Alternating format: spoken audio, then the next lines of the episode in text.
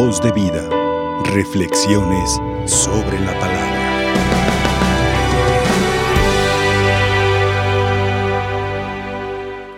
Hoy este evangelio que acabamos de escuchar, fijamos nuestra atención en la respuesta que Pedro le da a nuestro Señor Jesucristo. Pedro, ante la pregunta, ¿y ustedes quién dicen que soy yo? le responde, tú eres el Mesías. Pedro, inspirado por el Espíritu Santo, le responde esto. Y es la respuesta que Cristo está esperando de cada uno de nosotros. Ese llamado secreto mesiánico cuando Jesús sanaba a una persona, cuando expulsaba a un demonio, a muchas personas les dijo, vete a tu casa o ve y preséntate ante el sacerdote en el templo, pero no digas quién te curó, no digas quién te sanó, no digas nada, guarda silencio. Porque quería Jesús que le descubriéramos a Él por el poder de su palabra, porque la palabra de Cristo es la palabra de Dios. Y eso quería Jesús, que le conociéramos a Él por su palabra y que creyéramos en Él por sus palabras y no por sus milagros. No quería Jesús que lo siguieran porque hacía curaciones, porque multiplicaba panes. No quería Jesús eso. Por eso pedía silencio a las personas que Él les sanaba o Él les hacía un favor.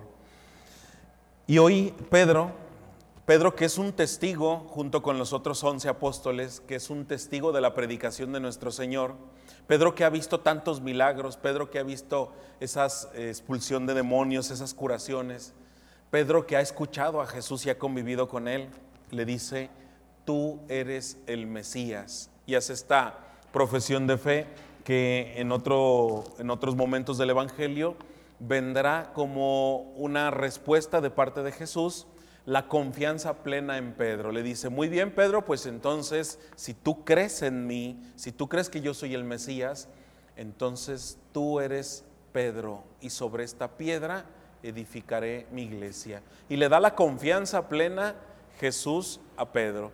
Pero antes Pedro tiene que pasar por el dolor, el sufrimiento, la cruz.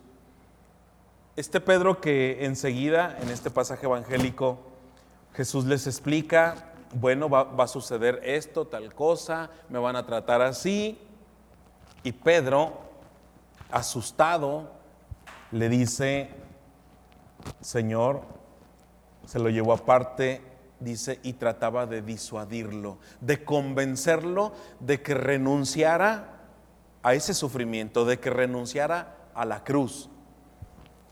Y escuchamos una expresión muy fuerte que Jesús ahora le dice a Pedro, apártate de mí, Satanás. A ese que, que Jesús le había encomendado a la iglesia, a ese que Jesús le había dicho, dichoso tú, Pedro, por esa expresión de tú eres el Mesías, ahora le estaba diciendo apártate de mí, Satanás. ¿Pero por qué? Porque Pedro trataba de separar a Jesús de la cruz. Pedro trataba de separar a Jesús del posible sufrimiento que se le venía a Jesús. Hemos de pensar nosotros en nuestra, en nuestra persona, en nuestra vida, en nuestro entorno. ¿Qué cosas nos apartan de la cruz? Hoy vivimos tiempos en los cuales muchas personas, pensando sobre todo en los más jóvenes, muchas personas le tienen miedo a la cruz, le tienen miedo al sacrificio, le tienen miedo al sufrimiento, como si fuera esto eh, algo que es malo o algo que, que no es parte de nuestra, de nuestra naturaleza. Hoy en día vemos en las generaciones jóvenes que creen que no deben y que no pueden sufrir. Y por eso estas reacciones que hoy el mundo, el mundo propone, bueno, pues si ya es un adulto mayor y está sufriendo, pues quítale la vida.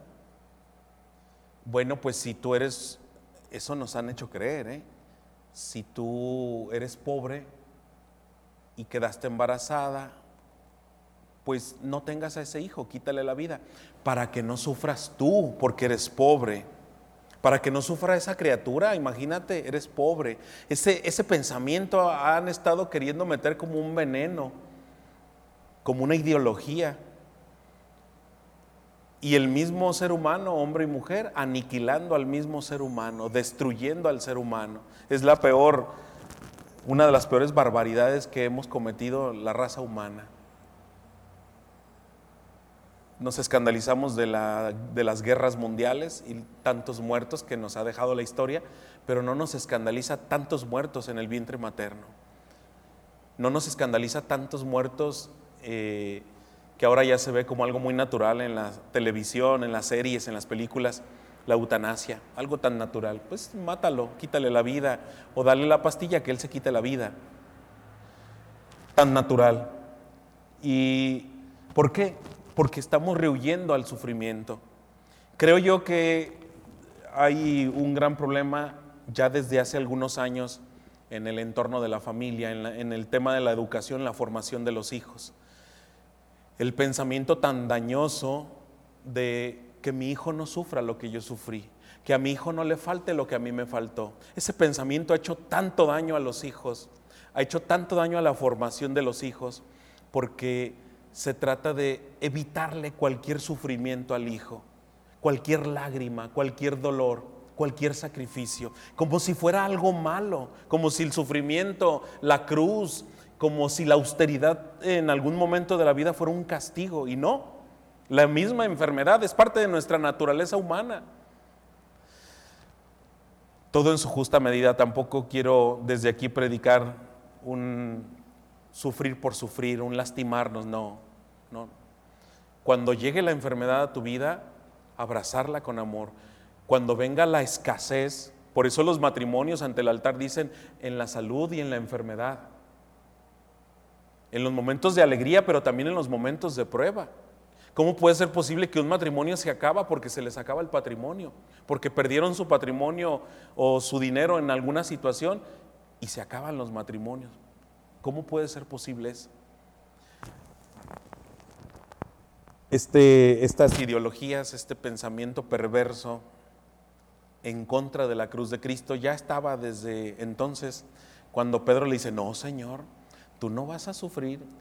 Y Jesucristo tajantemente le dice, apártate de mí, Satanás, porque no me vas a separar de la voluntad de mi Padre, porque no me vas a separar de la cruz. Si ese es la cruz, el motivo para cumplir la voluntad de Dios, para ser obediente, lo voy a hacer. Y lo hizo. Y lo hizo Jesús. Hoy en día puede llegar también a nosotros esa tentación de querer separarnos nosotros de la cruz o querer separar a otros de la cruz. Pedimos al Señor la gracia del Espíritu Santo que nos ilumine para que nosotros no seamos piedra de tropiezo en el camino de un hermano, de un prójimo, y que nosotros pues no nos dejemos envolver, envenenar por estas ideologías actuales que dañan nuestra alma, que dañan el alma de nuestros semejantes y que van en contra de la vida. Que el Espíritu Santo nos defienda, sea nuestro consolador como lo invocamos al Espíritu Santo consolador y que sea nuestro protector y guía. Que así sea. Voz de vida. Reflexiones sobre la palabra.